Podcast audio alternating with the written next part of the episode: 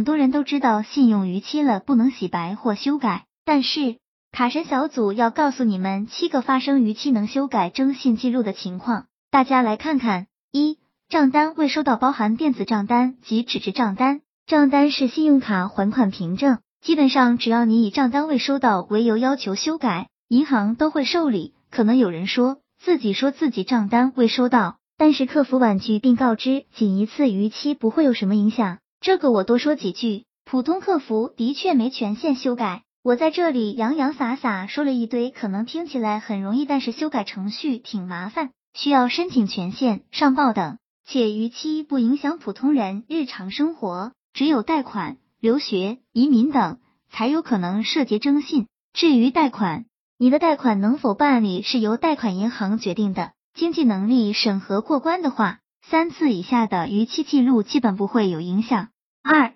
小额欠款未还，这个小额指的是当期账单未还欠款在十九元以下，也可以此为由申请修改，但是客服肯定会婉拒你或者先教育你一番。比如仅此一次啊，以后多渠道了解账务啊等等。三、银行费息，我们都知道，信用卡结算是以账单日为准，所以当你上月的逾期欠款还清以后，可能在下期账单上仍然有利息计收并体现，这个利息就是出账单日到你实际还款日所产生的。银行内部为了方便统称复利，复利还包含另外一种，就是还款时只还了本金而未还利息，利息结转到下期账单又产生利息。这两种费用所导致的逾期都可以修改。四、第三方还款失败，包含跨行柜台、网银转账还款失败和绑定跨行自动扣款失败。前者你只要能提供当时转账凭证或记录即可，后者一般发生在中国邮储和招商银行这两行跨行扣款失败比较多。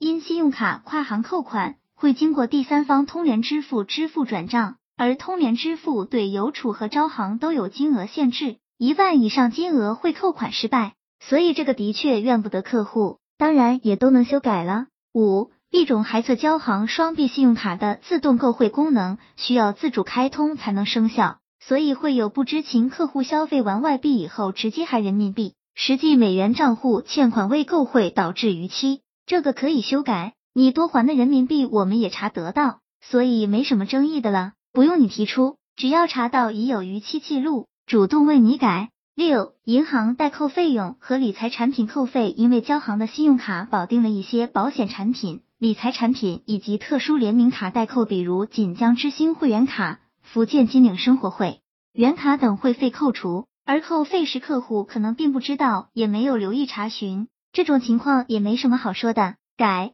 七、不可抗力国内外。有任何重大自然或人为灾难时，信用卡服务中心都会第一时间下发特殊处理方案通知，比如巴黎恐怖事件，比如天津塘沽爆炸等等。如果有客户当时或者后续致电表示自己因为这个无法还款或者耽误还款，都可以第一时间申请减免费息，并会为你跟进修改逾期记录。目前就这些，有新的业务更新时再来补充。最后再说最重要的。申请渠道就是直接拨打信用卡客服热线转人工服务就好了。卡神小组总结：用卡玩卡的朋友们，还是要保持自己的良好信用，毕竟信用是累积的，但是毁了信用只需要一次。希望这个能帮助到朋友们。